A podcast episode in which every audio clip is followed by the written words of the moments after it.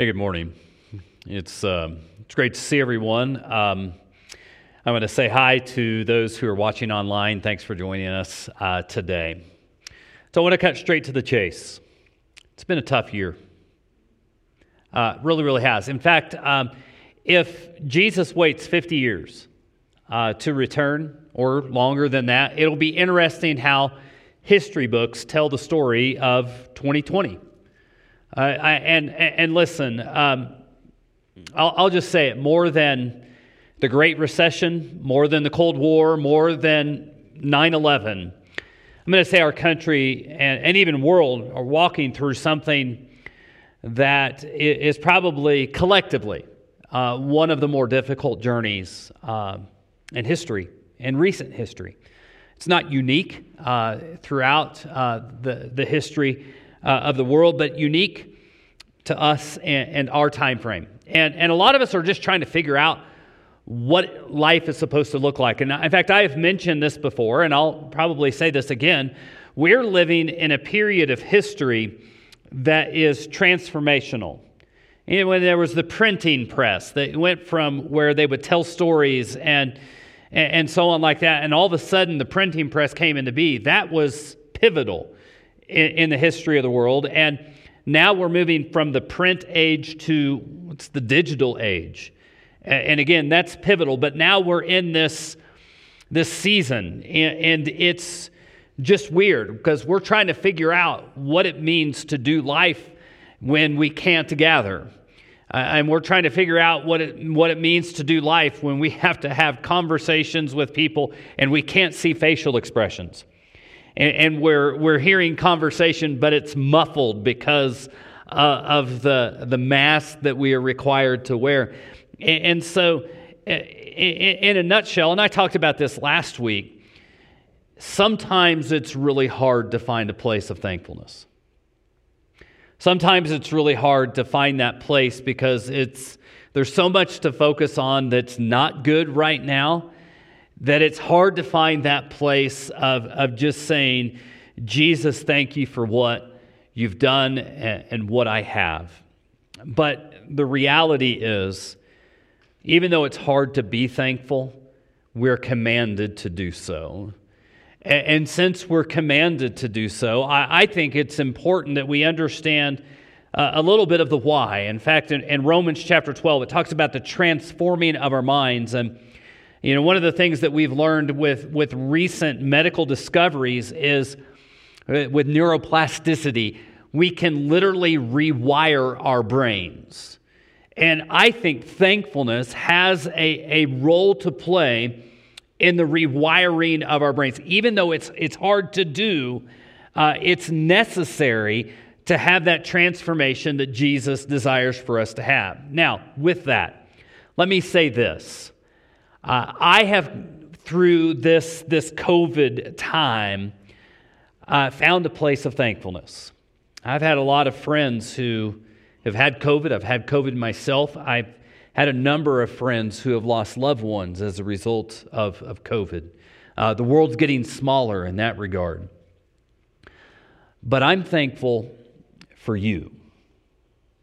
I, am literally thankful for Valley View Christian Church. And, and let me tell you why I am so thankful. Back in March, when we went into full lockdown and we did online church for two and a half, three months, or whatever it was. I'll, I'll be honest with you, I, I didn't sleep well, especially during the first part of the lockdown. Uh, let me tell you why I didn't sleep well. It's because the first Sunday of lockdown, the offering that we had here at the church was probably one of the worst offerings I've ever seen in all of history uh, as far as my time here at Valley View Christian Church.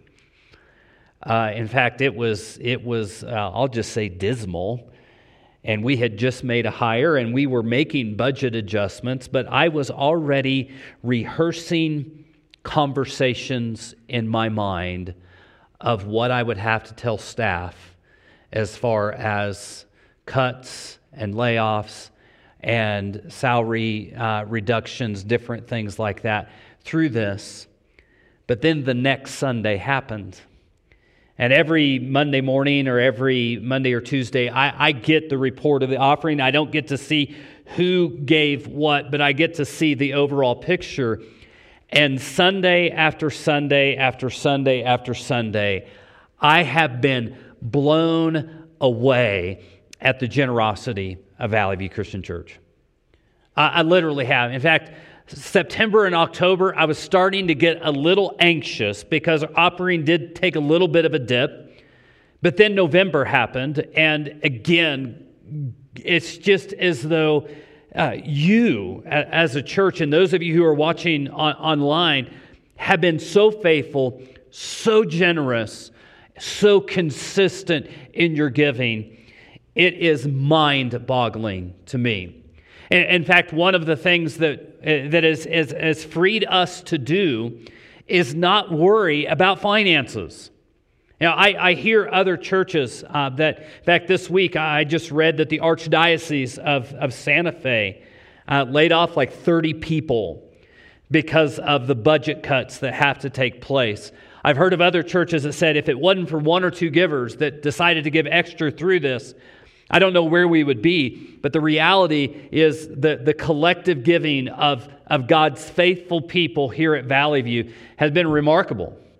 It's been so remarkable that we're able to do things and have things that, that we're planning to do because of your faithful giving that probably wouldn't have happened this year.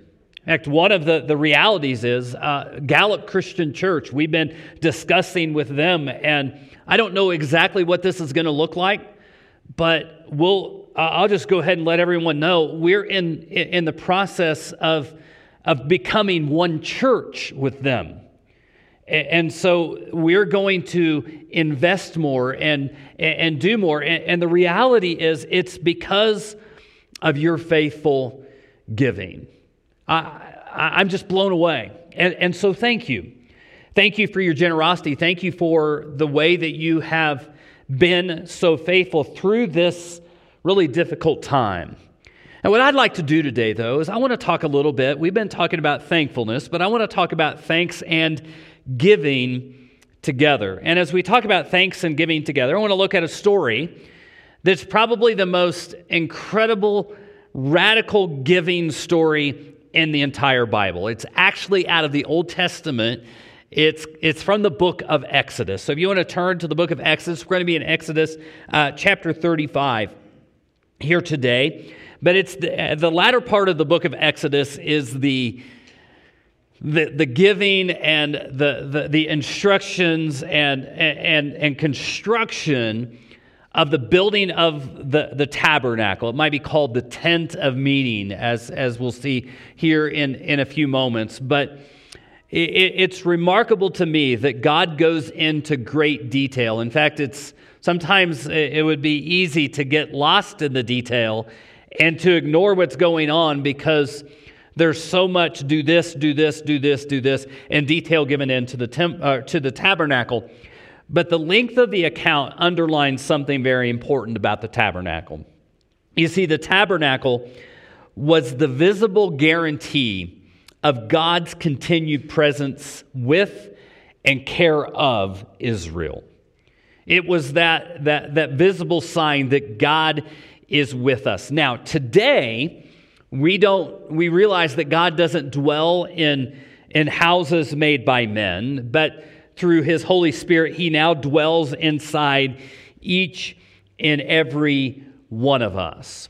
But when God had the tabernacle, and that was the physical presence of God, or the sign of the physical presence of God to his people, he gave kind of really kind of detailed instruction. So let's go ahead and look at that here this morning. I'm going to start with verse 4 uh, uh, of, uh, of chapter 35. It says, Moses said to all the congregation of the people of Israel, this is the thing that the Lord has commanded. Take from among you a contribution uh, to the Lord. Whoever is of generous heart, let him bring the Lord's contribution of gold and silver and bronze. It goes on to talk about other items that were going to be used for the building of the tabernacle. So God lays out a challenge for his people to be generous with their financial resources for the building of the tabernacle.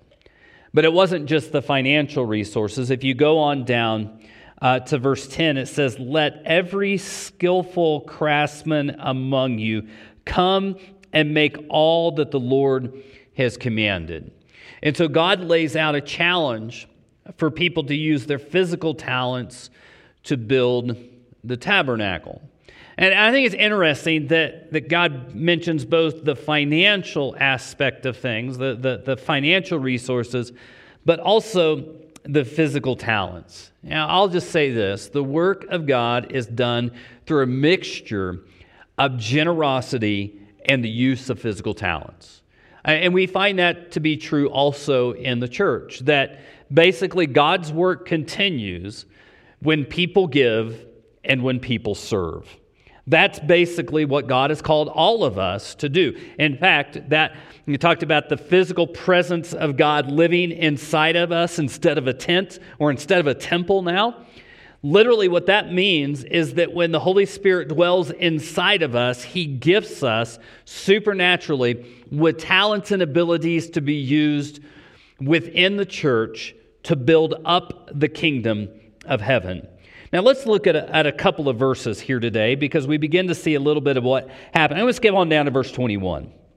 And in verse 21, it says, And they came, everyone whose heart stirred him, and everyone whose spirit moved him, and brought the Lord's contribution to be used for the tent of meeting, and for all the service, and for the holy garments. So basically, people gave. If you go on to verse 24, it says, Everyone who could make a contribution of silver or bronze brought it as the Lord's contribution. So we see that the, the people responded with, with giving their, their, their financial resources. And then you get to verse 25. And verse 25 says, And every skillful woman spun with her hands, and, and, they brought all that they had spun in blue and purple and scarlet yarns and, and fine twined lemon, uh, linen. You get down to verse uh, 29, it says, All the men and women of, uh, of the people of Israel whose heart moved them to bring anything for the work that the Lord had commanded by Moses to be done, brought it as a free will offering to the Lord. Now, when we talk about free will, I think it's important to understand that this is not something that was required. Now they had required offerings that they had to give. They had requiring uh, required sacrifices that they that they were required to make. This was of their own generosity and of God moving in their heart. And we see that people gave financially, but we also see that women and, and there were other craftsmen involved that used their physical talents for the building of the tabernacle. Now, what I see as interesting here is that every resource needed, every resource needed, whether it be physical or financial, every resource needed for God's work to be done was already within the community. It's not like he said, okay, I want you to go to this country and, and raise money here or do work or, or find resources. Everything was within the community. So I want to draw a, a kind of a comparison here. Every resource needed for God's work to be done is already within the church.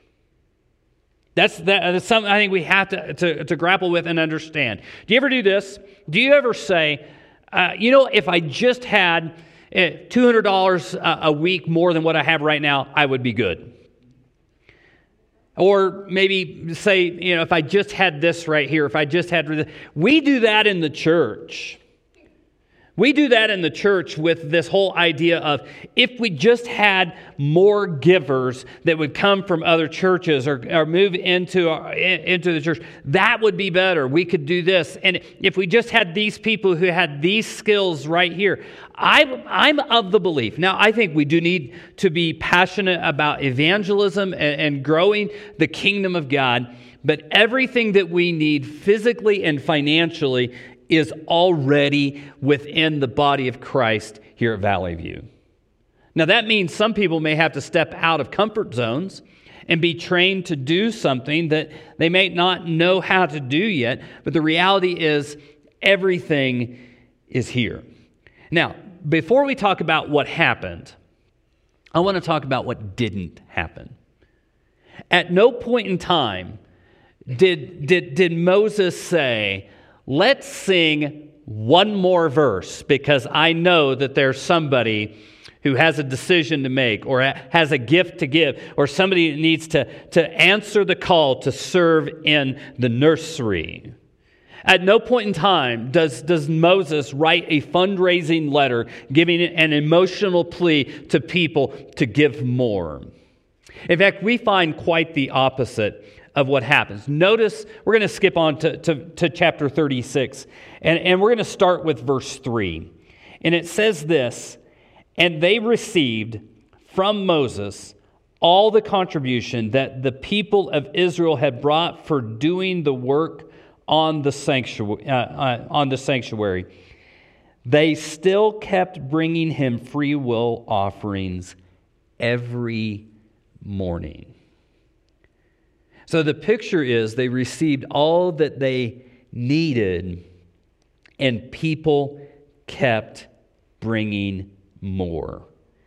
But we get into verse 4, and it says, So that all the craftsmen who were doing every sort of task on the sanctuary came, each from the task that he was doing, and said to Moses, The people bring much more than enough for doing the work that the Lord has commanded us to do.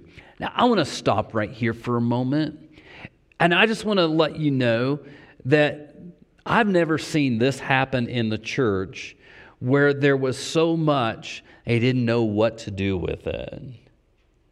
In fact, if you read on, this is what it says in verses 6 and 7. So Moses gave a command and the word was proclaimed throughout the camp let no man or woman do anything more for the contribution for the sanctuary. So the people were, were restrained from bringing the material that they had uh, was sufficient to do all the work and more. Did you see this picture? They had to restrain people from giving. It's like they gave, then they gave some more, and then they were restrained from giving because it was like, you're giving too much. Now, I'm going to say this this will never happen in the church. And let me tell you why it will never happen in the church. And the reason why it will never happen in the church is because the work that we have will never be completed until Jesus returns. And the work that we have is much more significant than a building or a tent. You see, the work that we have, the mission that we have, what we give toward is seeing that lost people, people who are far from God, find God through Jesus. And there will always be lost people. There will always be people who are facing an eternity in hell if they do not come to know Jesus as their Lord and Savior. And so our work will never be not, will never be completed, will never be done. But I need to be honest with you. Sometimes, as I either stand up here or sit up here, I feel more like a salesman or a motivational speaker than I do a preacher.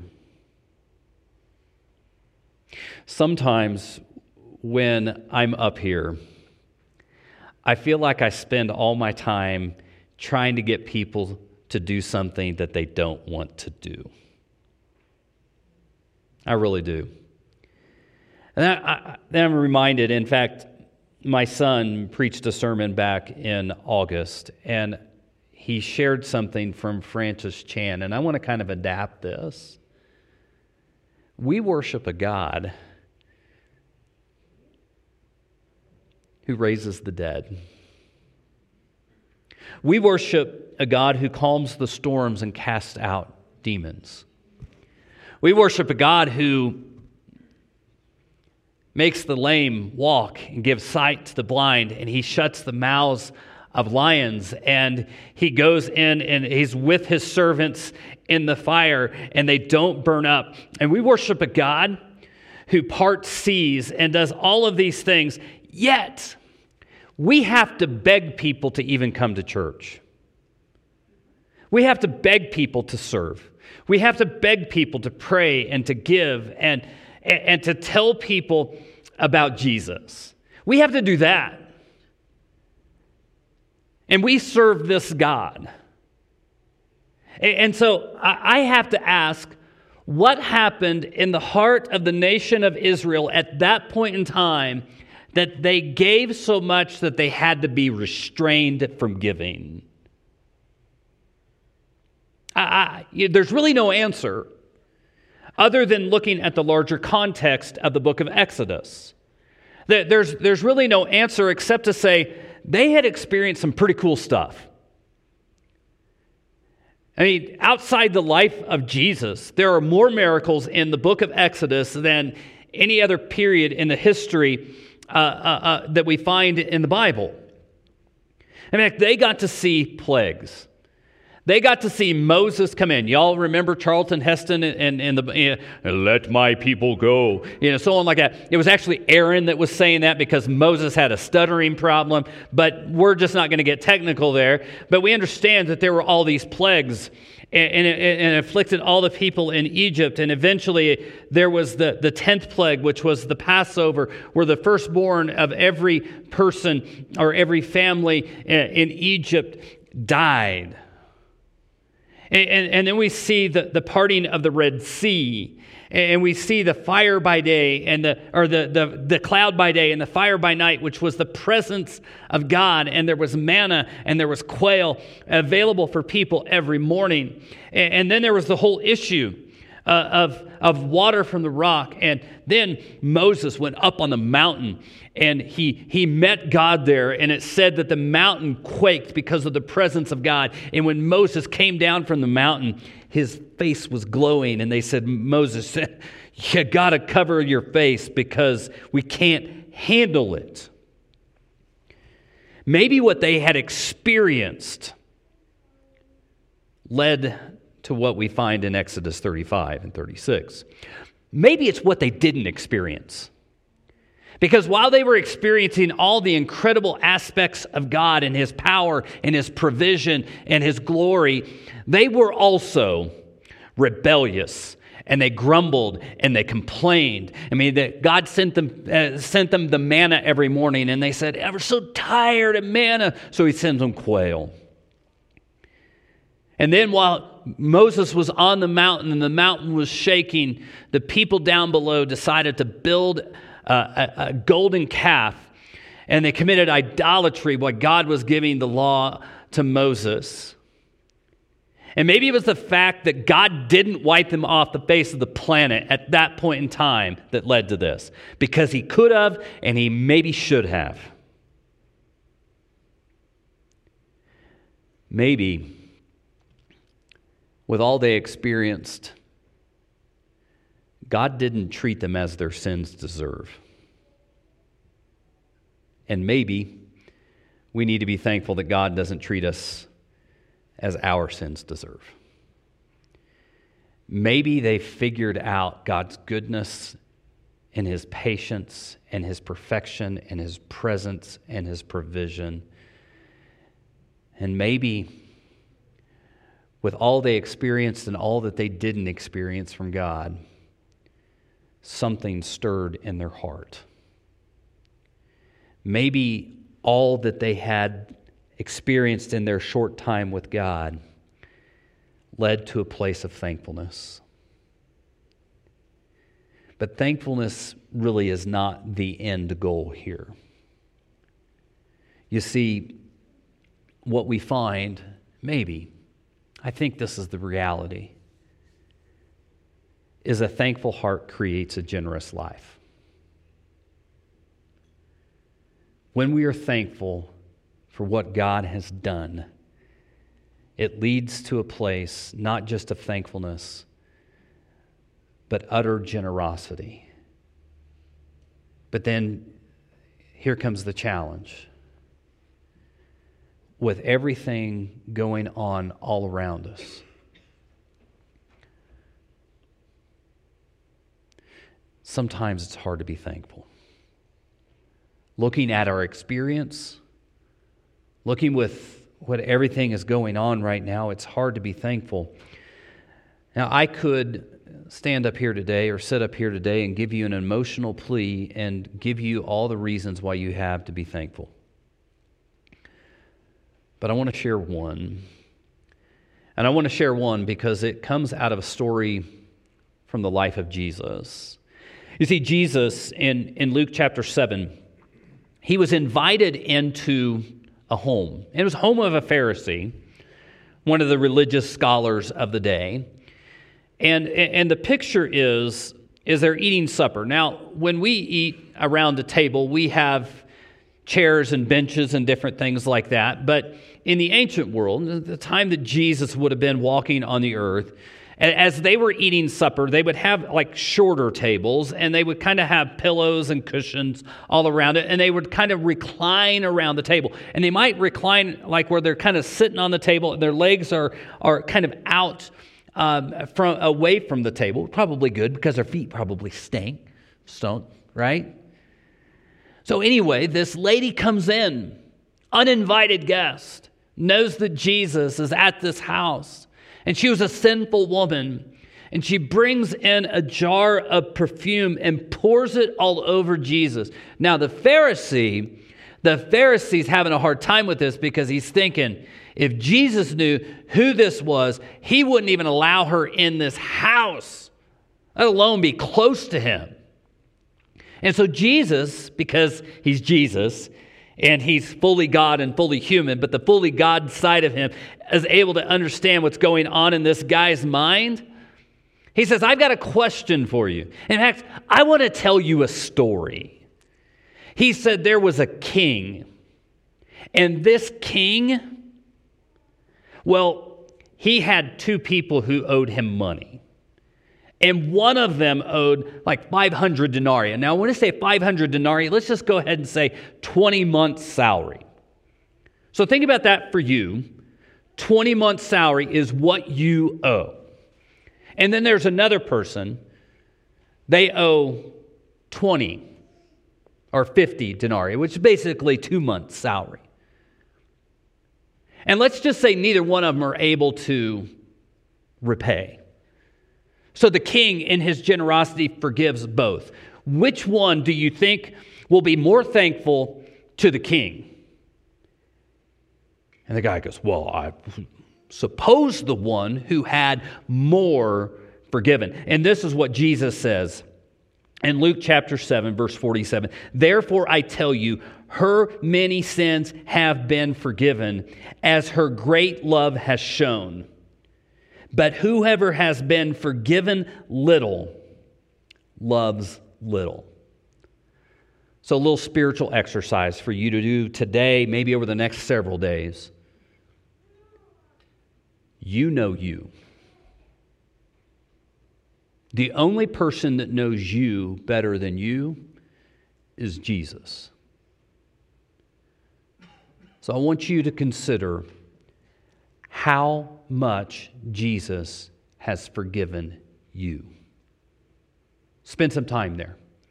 Spend some time there, camp there, and really understand how much you've been forgiven.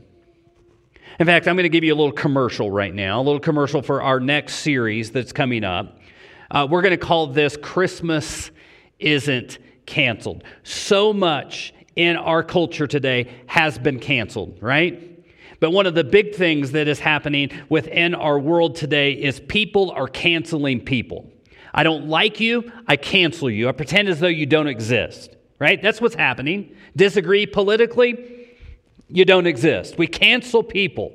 Here's where I find a place of thankfulness. And we're going to talk about this in, in, in this next series. But this is where I find a place of thankfulness. I'm thankful that even though Jesus could have, he did not cancel me. He knows everything about me. He knows past, present, and future, and he still chose not to cancel me. He chose to forgive. He chose to redeem and reconcile, to bring peace through himself between us and God. But also this